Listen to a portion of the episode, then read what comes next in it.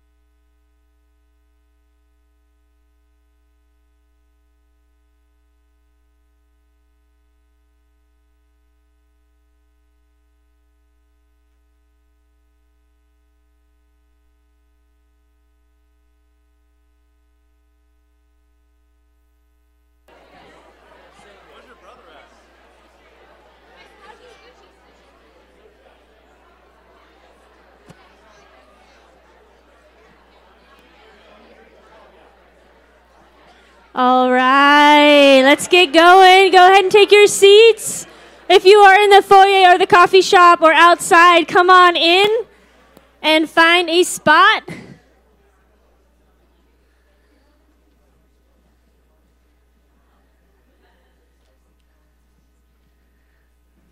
All right.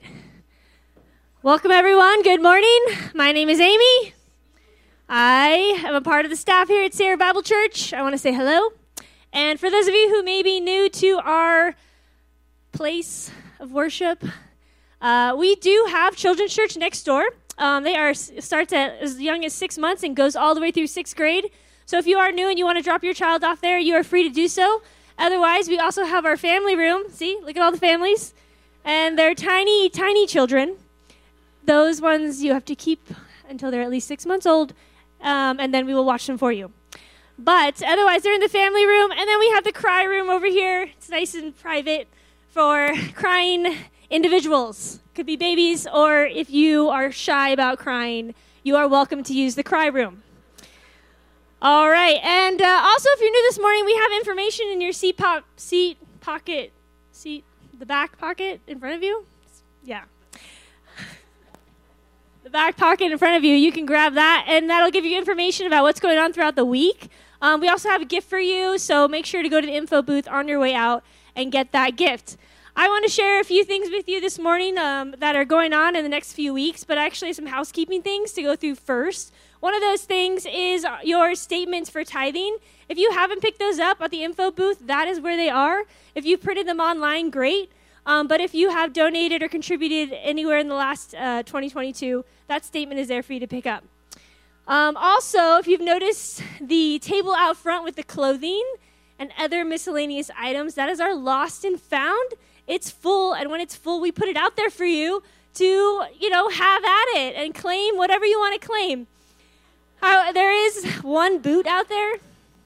I feel like that should belong, you know, that should go to the whoever owns the other boot. Um, however, everything else is up for grabs, and uh, it, those things will go to the thrift store today if they are not picked up. We also have Bibles that people leave here. That's actually in our family room on the bookshelf. If you've left a Bible here, um, it is most likely on that shelf. I, you know, I don't want to say they're up for grabs, but like they kind of are because they some of them have been there for a really long time and they're really nice Bibles. And I know everyone has like 20 Bibles, so you've left yours here and you're like, well, well, well, well. But they're there. They want to be read, right? So All the Bibles that are left here in the church are in the family room. Uh, last thing, our youth group, actually our high school youth group, uh, they left this morning for Santa Barbara, and they are going on their winter retreat. Yes, so they're on their way um, to Santa Barbara. You can think of them this week, pray for them, pray for the leaders. Um, and with that, there is no youth group on Wednesday night this week. That includes high school and middle school. All right, so those are our housekeeping items. I have one fun item to announce.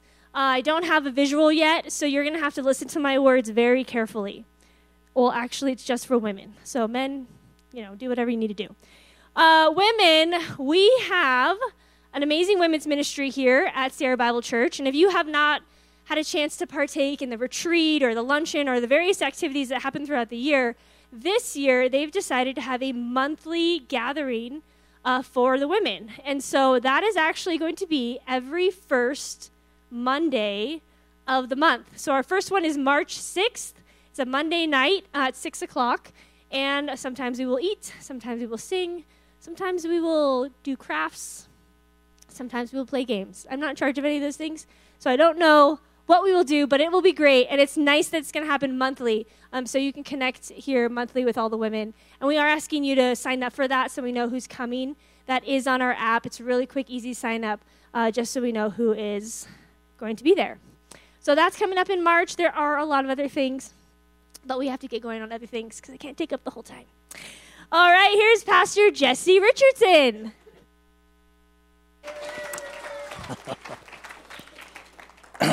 okay. Good morning. I love you guys. I just want you to know that. Uh, if you don't have a Bible this morning, would you raise your hand? Turn to Romans chapter 1. That's where we're, where we're going to be this morning. Um, we're going to be in a topical message. We'll be in Romans 1 actually for at least two weeks, uh, and you'll see why here in a moment.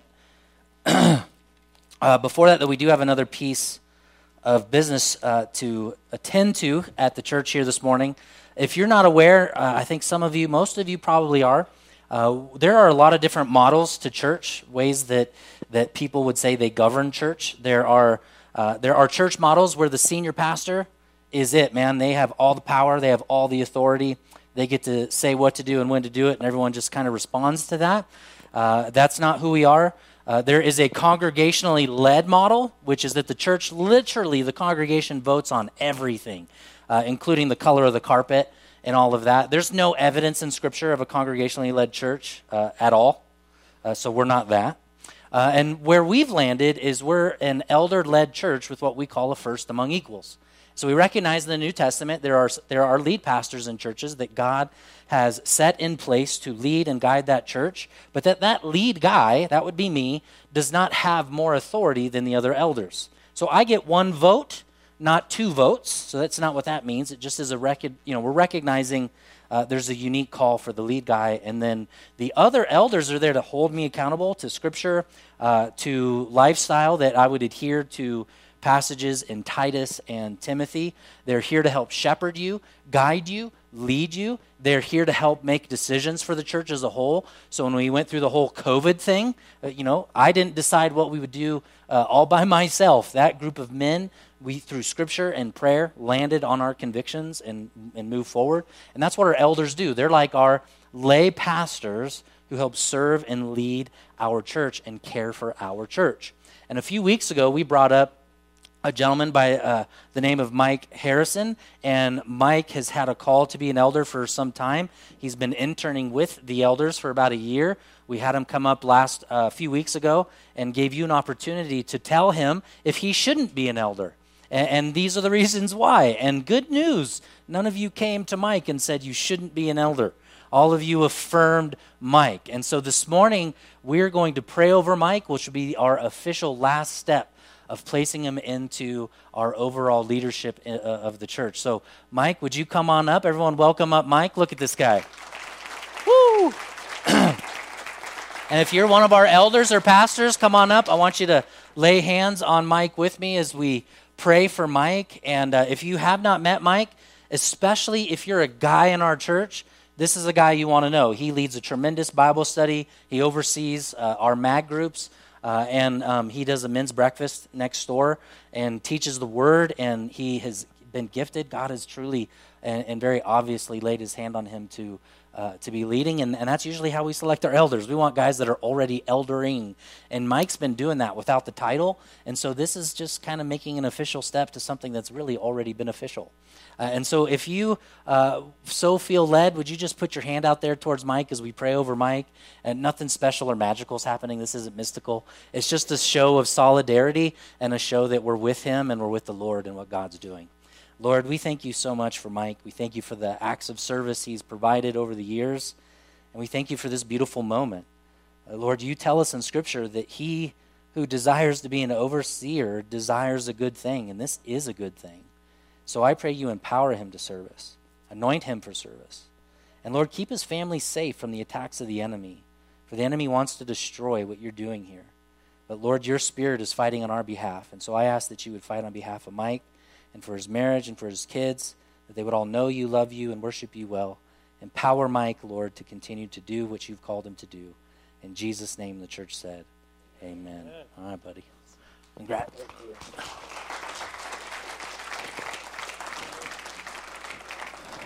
Can I just say, too, that last song, wasn't that last song just fire?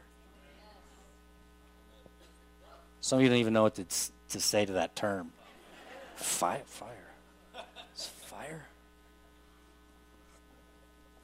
Romans 1.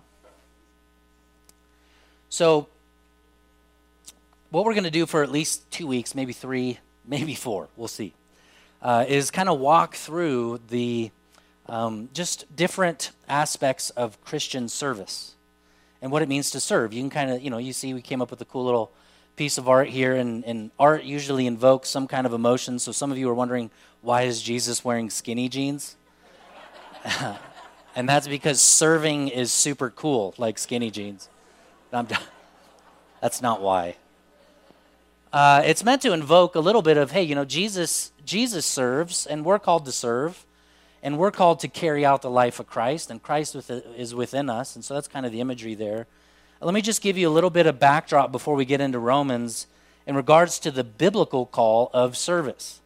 It's it should be very apparent that in Scripture that we're called to serve, to serve people, to serve God. In fact, you can go in the Old Testament, right, and, and we'll find that famous passage as Joshua was about to enter into the promised land, and he basically asks the congregation, Who will you serve?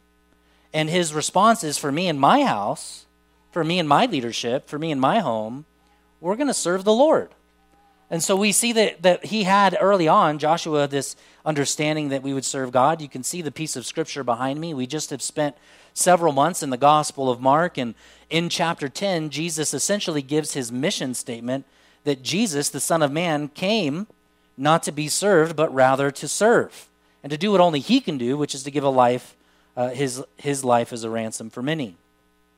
We know when Jesus was being tempted, uh, he actually tells the devil specifically to the devil's face Hey, be gone from me, Satan, for it is written, You shall worship the Lord your God, and him alone shall you serve. Jesus knew his mission was to serve, serve God specifically.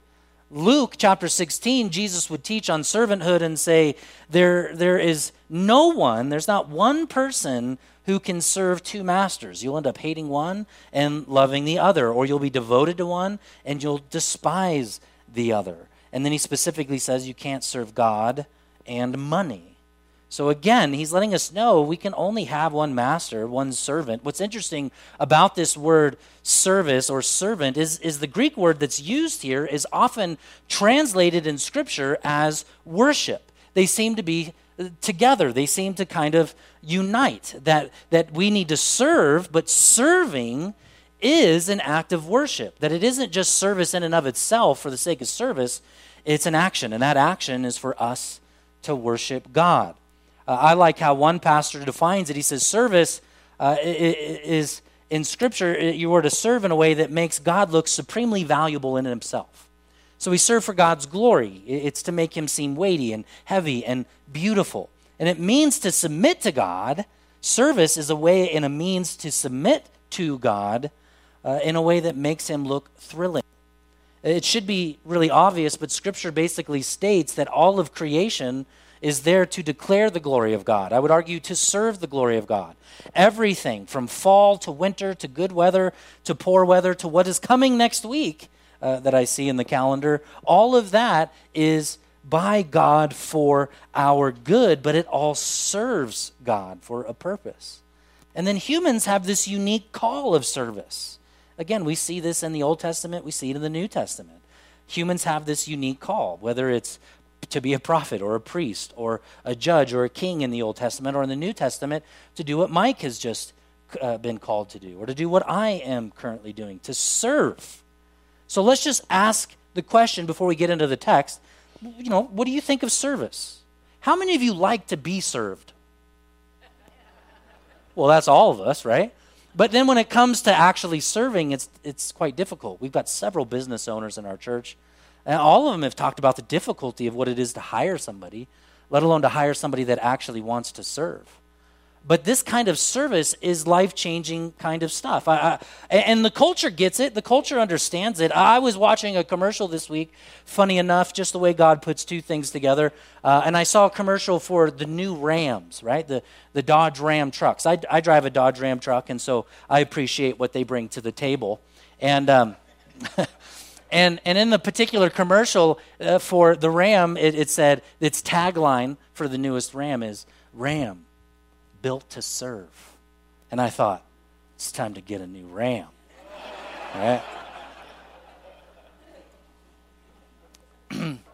now, I've never, I'm going to be quite honest with you. Service is something that's difficult for me. I grew up as a, uh, a single child, a lonely child, and so I was kind of used to that. And, and, and, I'm not always the best at seeing the need and meeting the need. This became really apparent for me uh, when I was in San Diego. I moved to San Diego to get my life right with the Lord and began to get into this school of ministry. And part of the school of ministry is to go do a missions trip.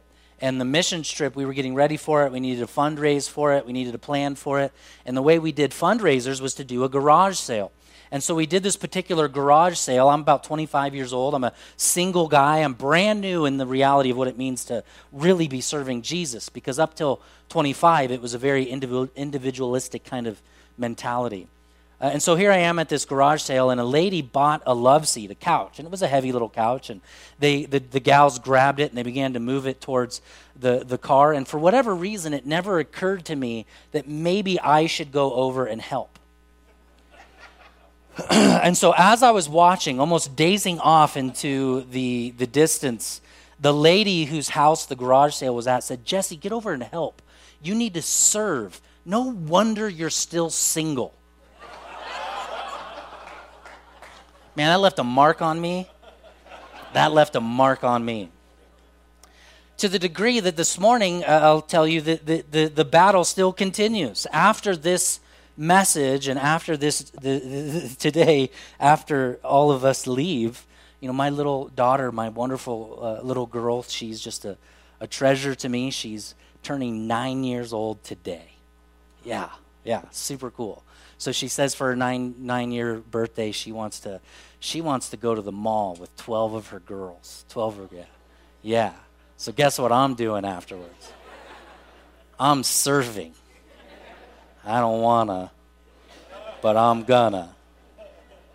But Paul understood this. If we think about Paul, right? Paul, Paul was this guy who was raised within Judaism, but he was also raised as a Roman citizen. And he writes this letter to Romans. The reason he's writing this letter is because these Romans who aren't Jews really don't uh, they've never had any true apostolic teaching quite yet. Paul is the guy who's going to bring that to them. Uh, the Romans, uh, you know, they were in Rome. They didn't know all of the Jewish traditions and all of the things that were within Judaism. So Paul writes, and he writes to them specifically the entire. Really, I'll just I'll just encourage you that if you're not Jewish, Romans is written for you. And he lays out the law, and he lays out God's grace, and he lays out God's effective and effectual calling to us sinners who seem to refuse God, that, that there's this irresistible magnet to his grace that seems to draw us to himself.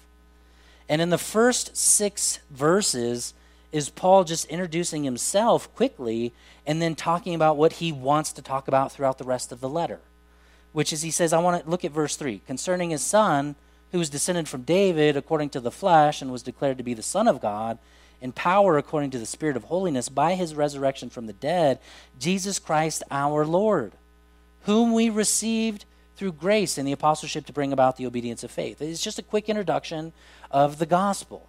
And then he gets into this idea of just teaching and speaking specifically to those in Rome. And that's where we're going to pick up this morning. Uh, would you stand with me, please, if you can? And let's read together from verses 7 on to verse 17. To all of those in Rome who are loved by God and called to be saints. So that's you. Hopefully, that is you this morning. Grace to you and peace from our God and Father and the Lord Jesus Christ. First, I thank my God through Jesus Christ for all of you, because your faith is proclaimed in all the world. For God is my witness, whom, here it is, here's the, the key uh, place we're going to hone in on for the next few weeks. Whom I serve with my spirit in the gospel of his Son. And without ceasing, I mention you always in my prayers, asking that some, some, somehow, by God's will, I may now at last succeed in coming to you. For I long to see you that I may impart to you some spiritual gift to strengthen you, and that we may be mutually encouraged by each other's faith, both yours and mine.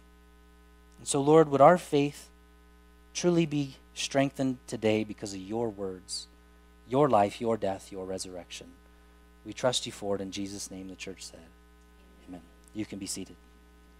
Thank you. Okay, so Paul being raised with a dual citizenship, he would have seen within Judaism, right, those who were Pharisees, Sadducees, the scribes, the priests, the elders, what he saw within service from those of his own sect was a type of service that was mechanical. It was a service that was external, it was for show, right? We, we see Jesus challenging the Pharisees on many occasions that they do what they do to be seen by others, not because it's actually a part of who they are. Their service unto God was far more formality than it was passion, far more ritual than it was, uh, or for, more routine than it was actual passion or love from the Lord. That, that, this kind of service, Paul would say in Galatians chapter 5, is service that comes through the flesh. This is what he says for you are called to freedom. That's a big deal in Galatians, right? That's a big deal in that particular book. It's a big deal for us. We've been called to freedom. And he says specifically, with that freedom, we're not to use that freedom as an opportunity for the flesh. We don't use it as an opportunity to serve ourselves, but rather, he says, through love, we serve one another. This is Paul's goal. He has now come to this place where he is no longer serving out of obligation to the Lord, but out of true service to Christ and because of what he's done. Now, on the Greek side, right, you have all show, and you have uh, uh, on the on the Jewish side, you have all show. They're doing it as a as something that people can see them doing. They're trying to do it for attention, and the motives are wrong. Now, within the Greeks, right, the Roman Empire, you would have seen pagan priests serving gods, many gods, to manipulate those gods for blessings. So it wasn't really because they loved the gods, it was because, well, if we do this for the gods, the gods will bring us fertility. The gods will bring us uh, better crops. The gods will bring us better money. That was the kind of service in Rome, right? The Jews were like, we got to do this too, to, out of obligation. And, and the Greeks were doing it because this is how we actually get gods to uh, please us. So their service was shallow and superficial. And all of us, I think if we're honest up front, all of us find ourselves fighting off emotions that are negative towards service or bad motives or improper motives instead of just serving Christ. Can I give you an internal example? Uh, for years, uh, let me give you the whole story. I'll give you the whole story because I can. There was a time when I was a youth pastor that Pastor Wayne would literally every single week, as an active service to the church, Every single week, he tore down every single one of these chairs by himself and he set them up every week by himself. And he would do that and he would pray while he did it. He prayed over the chairs, he'd pray over the congregation. And then at a, a, particular point in his career, he no longer physically could do that. And so we began into a process of trying to do that through volunteers. And ever since then, these chairs have been a source of contention within the church. You don't even know this, do you? Welcome to the internal workings of a church filled with sinful people, right? And so we've had volunteers do it. Sometimes it get done, sometimes it didn't. And so the staff just said, "Listen, enough's enough. Okay, we, we we've we've tried to get people to serve. We've tried to get someone to step up and say, I want to handle the chairs." And so inside the staff, we said, "You know what? One of the questions I asked the staff is, would you take your heart of service in the chairs and feel comfortable about giving that heart of service to someone else in the church?" And I wasn't looking for an answer, I was just looking to challenge. And so the staff said, okay, listen, every Sunday, and this is now how we do it, every Sunday we hang out with you, we pray with you. And then roughly when you guys all start to start to leave, the staff, along with anybody else who wants to help, picks up the chairs. And what has happened is picking up the chairs has moved just in the last few weeks of this decision, moved away from it being a thing of contention to kind of like almost a thing of like, okay, we're serving the Lord in this. We're showing the congregation that, that we're not above service, that we're not above anything. We should be willing as leaders to be able to lay down our lives and to serve. And we should be exemplary in this as Christians. Service is a major mark of who we are supposed to be. That's why in Mark 10 45, Jesus gives that mission statement. I, I didn't come that you, everything would orbit around me, even though everything rightfully orbits around him, yeah? But he came to serve to give his life for us that we would have freedom. And true freedom comes from service. Look at how Paul introduces himself in verse 1. I didn't make a big deal of it, but look at verse 1, chapter 1. What does he say? Paul, a what? A servant. Now, what's really interesting is, again, this is why it's important for us to study original language and what have you to the best of our ability. Who knows that word? What's that word? It's doulos. What's the word doulos actually translated as? Slave or bondservant, free will slave, somebody who freely becomes in, in service to, indebted to another with joy and gladness. So Piper actually says when he defines it, he says that, hey, you know what? We should serve in a way that makes God look valuable, and we should serve in a way that makes him look thrilling. Not in the way that the, the, the Jewish traditions that seem kind of rote and obligatory, and not in a way that manipulates God, but in a way that's open to actually worshiping uh, who Jesus is. And again, this is life giving, world changing kind of stuff. Now, do you know this morning, um, it was so neat how it worked out because some of you may not know this, but during COVID, our church, and this is not an overstatement, our church kept Wagon Train alive. Did you know that? Because we were the only ones still going out and eating. and because Siobhan, who owns Wagon Train, refused to close down Wagon Train. Now, I'm born and raised here. I'm a third generation dude. My grandfather is in the Truckee High School Hall of Fame for skiing, uh, f- uh, basketball, and football. That's my heritage. And, and, and when you go into Wagon Train, what you're doing when you walk into Wagon Train is you're walking into what Truckee, California used to be. You're going in a time capsule back to 1993. I, I, take that back. If you go in there, you're actually going back to 1963. Okay, you're going back. And when you go in there, everything about what made Truckee beautiful, you can still find. You find people who are loving, kind, you find Bible studies in there. Siobhan has opened up that. To, uh, the, I mean, there are there are like five Bible studies that all happen at Wagon Train. If you want to feed somebody and get them saved, take them to Wagon Train. It's a good first step. If they won't come to church, take them to Wagon Train. And, and, and here's what's happened. Another gal in our church, some of you know her, and I've made sure that, that she, uh, they were all willing I could share this this morning. Sue Beer works hours at Wagon Train. Hours. Do you know what she does? She serves coffee. Do you know what she gets paid for it? Nothing. She does it as an act of service. Why? Because she's like, first of all, she's like, I want to make sure that those guys at the Bible study want to continue to come back for the Bible study.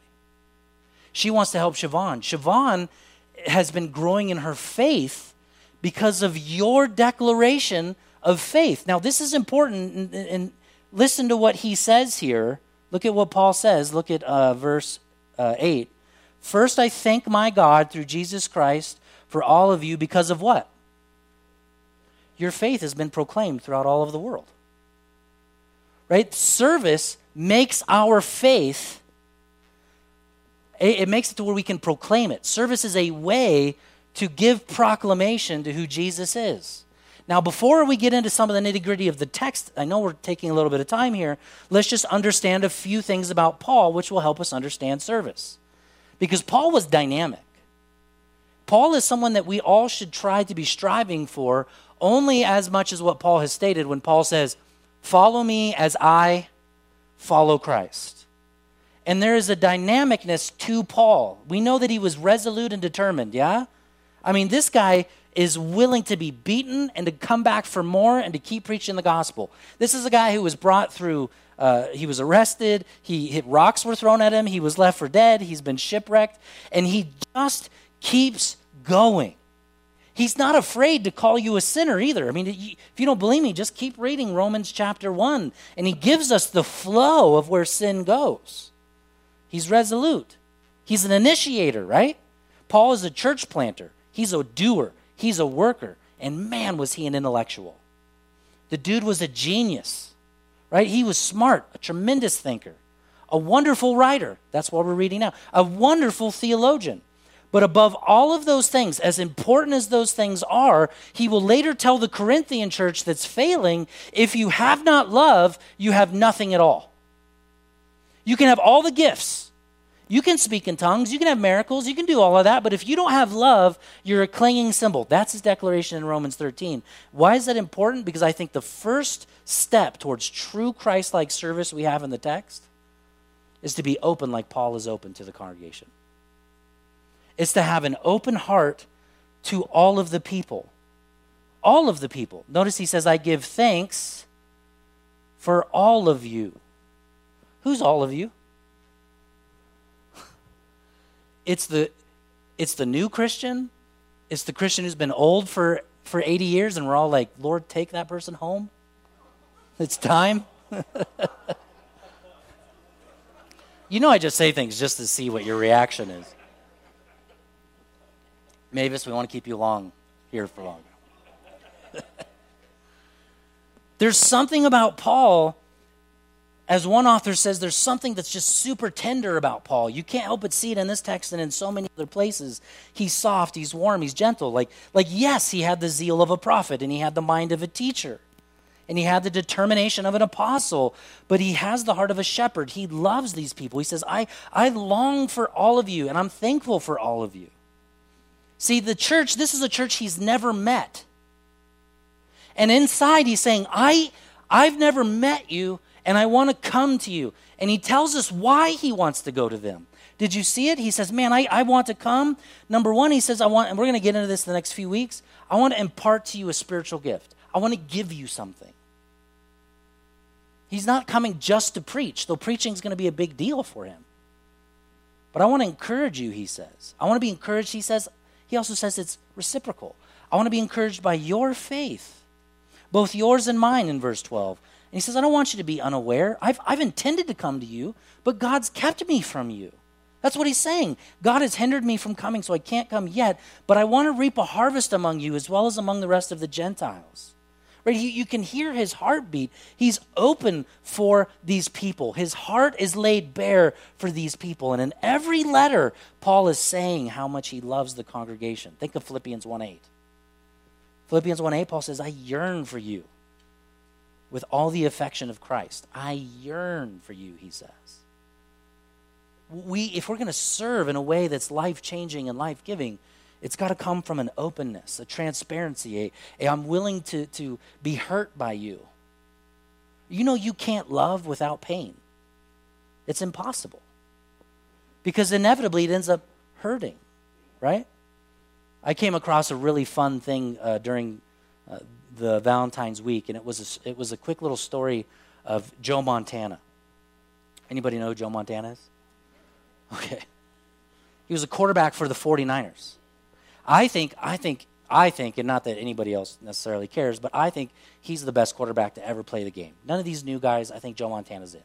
And I'm not a Niner fan, but that's just a quick little teaching point for you, okay? and in this particular, um, in this particular little reel, they were showing about Joe Montana. It was a later part in, in his career, and and he, you know, this guy, he's supposed to be focused. He's supposed to have his head in the game. He's supposed to be determined. He's supposed to go win. He's supposed to get the Super Bowls. That's his thing. And he's on the sideline during a very important game, and he sees the phone. And if you're not familiar, there's a phone on the sideline, and that phone, its its designated use is for the coach to call a player to the phone and tell the player what they're doing wrong, so they can be yelled at. And so he's sitting there again in the middle of the game and he's, he looks at the phone, he's on the sideline, and he thinks to himself, I wonder if it can call out of the stadium.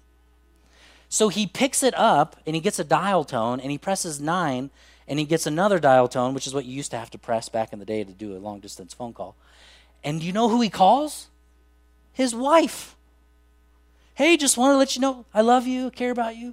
And for the next several minutes, you know, they're interviewing Joe Montana, how in the middle of a game, he's telling how much he loves his wife, and his wife is doing the interview as well, and she's talking about how much she appreciated that and how crazy it was that he got, you know, she got this phone call from Joe Montana. But here he is, he, he has this love for his wife that even in the middle of the game, his affection is still alive for his spouse.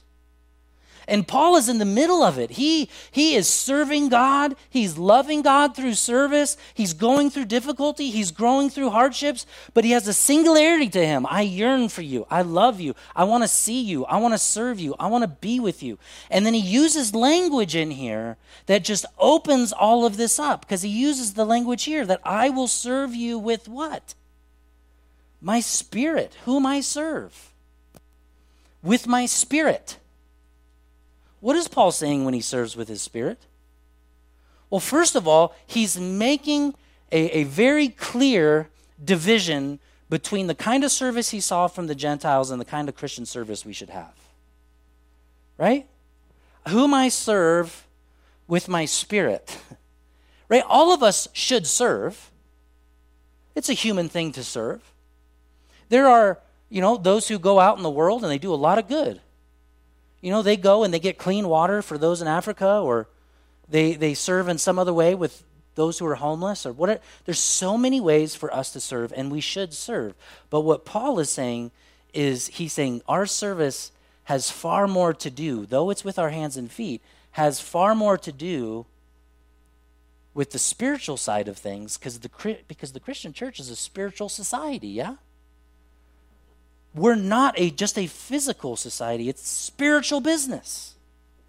So when paul says i serve whom i serve with my spirit he's saying several different things here. One he's saying and this comes from deep within me. There is something so relational with his savior so relational with jesus so relational with these people. He is so filled with with thanksgiving for what God has done in his inner man. This is a guy who persecuted the church. This is a guy who murdered the church. He went from murdering the church to serving the church because God saved him. And what he's saying is he's saying, just like what Mike, I think, is saying as we prayed for Mike. I don't want to serve God because I'm driven to serve God out of compulsion and obligation, because obligation isn't the reason he wants to serve the Lord. We don't serve the Lord because we care what people think or how much we get paid for it. We serve it because it's our heart to do it. It's our heart to serve the Lord. God, you're my king. And so I lay down my life for you. Paul's saying this is an all out effort for me. Paul is saying I'm not a hireling. Paul is also alluding to the fact that this is Holy Spirit stuff in him, and it can't be connected to the flesh. Right? You remember what he says in Galatians? I've been crucified with Christ. There's the unity we have with Jesus. It's I, it is no longer I who live, but Christ who lives in me. Shouldn't we all make that declaration? It isn't my life. It isn't my agenda. It's the Lord's agenda. It makes me happy to serve. It gives me blessings to serve. And this gives us the ability to enjoy all people when it's under the Lord because God's not looking for perfect service, is He? I hope not. Because who in this room has ever given perfect service unto Christ? Who can say every motive, every intent, every action, every thought Every word has been always pure and always great and always awesome. Husbands, do you exemplify this kind of service that Paul talks about in Ephesians? For husbands in chapter 5, love your wives as what? Ladies, are you able to, to serve your wife, your, your, your husband with, without grumbling and complaining? Don't say it out loud. Don't nudge. Don't peek. Right? Just do this. It's me. Paul's letting us know he's intensely committed. Now, how do you serve into the Spirit? I think he tells us a little bit in Romans 12 1. I appeal to you, brothers, by the mercies of God, present your bodies as a living sacrifice, holy and acceptable to God, which is your spiritual act of service. I can't remember if I said this up front, but that Greek word that's used for service is also often translated as worship. So Paul is literally saying, I'm appealing to you in Romans. Later, I appeal to you, lay your life down. It's the same appeal I give you this morning. It's the same appeal of Paul. Would you lay your life down? Lay your agendas down. Lay your goals down. Put them on the altar and say, Christ, have your way with these things. Let the Lord challenge you in service. Let God challenge you what direction you should move in. You know, if, if all of us leave California and move out of California, who's going to preach the gospel to Californians? Right? Some of us have to stay in spite of not wanting to stay. That's service. That's service unto God. That's it's not about my comfort. It's not about what I want. It's not about just my desires. It's God, what are your desires? And trust me when I say this when you lay your life down in service, God will take care of the emotions that you need and that you desire to have for completeness within you. Paul actually encourages Timothy, right? Here's Paul writing to another young pastor, telling a young pastor how to pastor. And Paul uses this language in 2 Timothy I thank God whom I serve, as did my ancestors. There's a theme here in this passage, if you're, if you're there and you're thinking about it. In 2 Timothy chapter 1, there's this theme where Paul says, I serve this God, this awesome God, like my ancestors did. He's recognizing his, his Old Testament ancestors got something right in regards to serving God. And he says, I do this with a clear conscience. That's, that's important. Who wants that? Does anybody want to be free from the weights in your mind? And he goes on, I remember you constantly in my prayers, night and day. I remember your tears. Here's more of his affection. I long to see you that I may f- be filled with joy. I'm reminded of your sincere faith. He, he's telling Timothy, I know your faith. And then he goes on and he says, The faith that's in you, Timothy, I know that your grandmother had it. He goes on and says, I know that your mother, Eunice, also has it. What Paul is saying in regards to service and this passion is he's now connecting it in these other passages that service should be a family affair. Right? We've got couples in the church, they take their kids they take their, their families and they go serve the Lord. Like, like, what would it look like if our families in the church said, you know what? I, am not going to just come to an event and an enjoy event. I'm going to come and teach my kids how to serve at this event so that my kids realize that church is not like everything else in the world, right? When I go to the mall today, the mall is all about me. It's actually not about me because I don't care about the mall, but it's, a, but you know what I'm saying, right? You walk in the mall, oh, shoes for me. Someone's in there, they want to sell you something. It's not like that. Right? It's, it's Lord, I want to be in service and I want to share that service with my kids, that my kids are not consumeristic people, but they're serving people and they're giving people. If you don't involve your children with you in acts of service, you're not discipling your children well. And I, I say that because I love you, and I'm saying that for myself. Everything about this message, and this is why we're going to do Ephesians after this, after Easter, is because I need this. Do you hear me? This is not Jesse up here saying, I've got this down and I've hammered it through and I'm doing it and you should follow my example. No, this is me saying, This is the Word of God. We need to be encouraged into this. I need to be encouraged into this because it is how God is magnified. We love God with all of our hearts, all of our souls, all of our minds. that then should play out into our hands and our feet. And we're going to do this, like I said, for a couple messages, so there's more to come. But here's the main one I want to drive home this morning that's in our text. Look at verse 8. First, he says, First, I thank my God. If we're going to increase our acts of service to the declaration and the glorification of God, we have to first be thankful, an attitude of gratitude, yeah? I mean, that's what Thessalonians says is the will of God. And Paul in here says, I'm thanking God. For what? Look, he says, through Jesus. I've got to thank him through Jesus. I'm, I'm thankful for what God is doing. The first thing in order to, to magnify God and, and to get into service is to be thankful for what God is doing. So let me just be completely honest. Is our church perfect? It isn't. Some of you are very aware of that. Some of you, maybe you still got rose colored glasses. It isn't. But we are growing and we're trying to get better at what we're doing and we're trying to be more scriptural. But at the end of the day, it doesn't do us a whole lot of good to complain about what we're not good at. But it, we need, as, as one has said, that which gets celebrated gets duplicated. We need to be rejoicing in the great things God is doing and be less critical of them because we do God does not do things according to our agenda. His ways are higher than our ways and his thoughts are higher than our thoughts. Do you believe that? Let me give you a radical example. I saw this post originally from a guy by the name of H.B. Charles, who I respect greatly. H.B. Charles is a great guy. And uh, he, he gave a post on what is happening uh, at the Asbury University in Wilmore, Kentucky. Has anybody been able to follow that? February 8th, 11 days ago. February 8th, some people don't know how it started. Just so you know, this what happened at Asbury, they're calling it a revival. Uh, but what, what's hap- what happened was this a college, I think it was a college guy, I can't remember exactly, but a guy got up and he preached. And his message, from kind of what I've gathered, mostly was on the law. Basically, what Paul does in a lot of his letters you're a sinner, you have sinned, you need to repent of your sin, you need to get right with God. And then the last like 10 minutes of his message was the gospel. It's usually pretty good gospel preaching. You're a sinner, you're in need of salvation, Jesus is your way out. The guy gets off stage, and, and then, unbeknownst to him, th- he didn't intend for it to happen. Students began to worship and pray within their chapel, and they haven't stopped 24 7 since February 8th.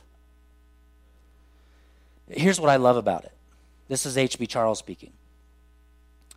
No high profile leaders, no celebrity pastors, no strategies, no multimedia, no props, just students crying out to God with devotion, humility, and repentance and prayer under their Savior. Kids coming into the room and declaring their worship, some just coming in to fall down on their hands and knees and to pray, some are being prayed over. Repentance is happening. It's a beautiful thing. Now, to my disgust and my disdain, if you go on social media and you see a post, don't go digging into the comments too long because what you will find are highly critical people who probably have never seen revival who probably have never led anybody to Jesus, criticizing what seems and appears to be a movement of God. I'm not there. All I know is you're getting a bunch of college kids not scrolling through pornography and social media, and they're in a room singing worship songs and raising their hands to Jesus, some of them bowing down in tears, begging God to come into their life and to forgive them. And then somebody has, has the withal to say, Oh, but you know, that song they're singing isn't quite theologically correct.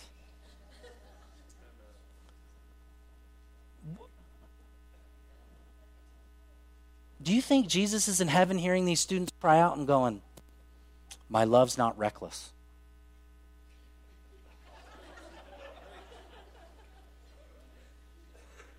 You, some of you know exactly what I'm talking about. And people go, you God, God's love isn't reckless. It isn't. It isn't. But you know what? To us in humanity, it sure seems that way. I mean, don't you think it seems reckless for the God of the universe, who's perfect, to call sinners who are imperfect to salvation, and then to call those sinners and say, Guess what? I want to use you to build the church. That seems really reckless to me. But His Holy Spirit knows what we don't know. And we should be crying out and saying, okay, God, I don't know what's happening. I, I, I, all I know is I know Paul had a big heart and he didn't look what was wrong with people. He wasn't picky, he was just thankful that people were worshiping Jesus. Thankfulness, let me tell you, thankfulness will always move towards a cause. And thankless people will always complain and will never find themselves a part of something that is life giving and beautiful and special because if we're not thankful, then we're just complainers. How do we serve the Lord? Open up your heart, rend it open to the people around you. Be willing to lay your life down as an act of worship and service to the Lord. And if you're really going to be filled with service in a way that changes lives, well, you have to be thankful. There's so many things we can complain about. You know, the announcements aren't funny enough. Amy's pretty funny. I can't believe Brad wears sandals. We've, we've heard it all. Hey, we, I'm joking, but that's a real thing. That has been a real complaint from some people. I can't believe you have coffee in the sanctuary. What, as if the room as if the room is somehow set apart and unique. You know what this is? This is a room. It's a room. And the room is here to serve you while Christ serves you through the preaching of his word and worship. So you'll leave and go serve. And if you need coffee to pay attention to the teaching, by all means, drink more of it then. And if we get a stain on the carpet, we're going to clean it up. Some of you don't know, when we first put in that bookstore in the back, we had people saying, You can't let the youth in there. They're going to ruin our nice brand new bookstore. And I said, Do you know what you're saying? That the gospel has no place for our kids, that the church is set apart only for, for adults? Forget that. We may have nice things, but we're going to make them dirty and messy because that's the gospel. Right? Does everything look perfect in here? No. And we've got artists in our church. We've got one, and they're constantly like, you know, the color doesn't match this. And I'm like, I, I'm colorblind. I don't care. Let's just keep preaching. Be thankful. And I'm going to close with this last story. Fourth century. The church in the early fourth century. Emperor Julian said this of the church fourth century. This is not too far after Christ has been resurrected and the church is flourishing and growing within Rome. And what's interesting is Emperor Julian of the fourth century said this of Christians. He first of all he called them atheists. He called Christians atheists because they didn't believe in the multiplicity of gods. They believed in one God. So he called them atheists. This is what he says. Atheism, Christian faith, atheism has been specifically advanced through the loving service rendered to strangers and through their care for the burial of the dead. Okay, this is a guy who, uh, just for context, imagine if Gavin Newsom wrote this. Christian faith seems to be specifically advancing through the loving service rendered to strangers and for their care for the burial of the dead. You know what was happening in Rome? People were getting sick, there were diseases that were prevalent, people were dying left and right, and it was only Christians who were willing to go into the city to give closure to families. He goes on, he says, This is a, it's a scandal, he says. Imagine Newsom saying that. This is a scandal that there's not a single Jew, let's translate it, not a single Christian, who is a beggar. It is a scandal that not a single Jew is a beggar, and that the godless Galileans, Christians, that's what he called them, the godless Galileans, care not only for their own poor, but for ours as well. Imagine again Newsom saying this, this last sentence, while those who belong to us look in vain for the help that we should render them. I kind of think this is where the state is today. We're here to help you. We're here to serve you. But if you take it, it will lead to bondage. You'll be indebted to the state. But here, the emperor saw clearly the church was doing what the state thought the church, the, the state, the church was doing what the state thought it should be doing. The church stood up and said, We care for our own with acts of love and service, and we care for those who are not our own with acts of love and service. Imagine if the community of Truckee, California said that was true of us. That church serves its own. It's undeniable, it's unmistakable that faith has been proclaimed through all of the world. So Paul says in Romans. Imagine if our community said that and they also said, in addition to them caring for their own, they're not self focused and self centered. They go out into the community and they care for people who aren't even Christians. Wow. This is what he said. He said, this is, this is what the, the, that Julian said, man, the church is blowing up because of loving acts of service to each other and to the world. That is gospel declaration. To serve and to love and to say it comes. Paul doesn't leave it out. It comes from the gospel of his son. That's verse 9 at the second part there. The gospel of his son. That's what makes us unique. There's a lot of things we could do that are good. A lot of service we can do that's good. But the gospel's got to be totally tucked into there completely, yeah? So as we go through this, this series, it, it's my hope that we would become more Christ like in our acts of service to one another and our acts of service to our community. Let's pray. Lord, thank you for what you've done.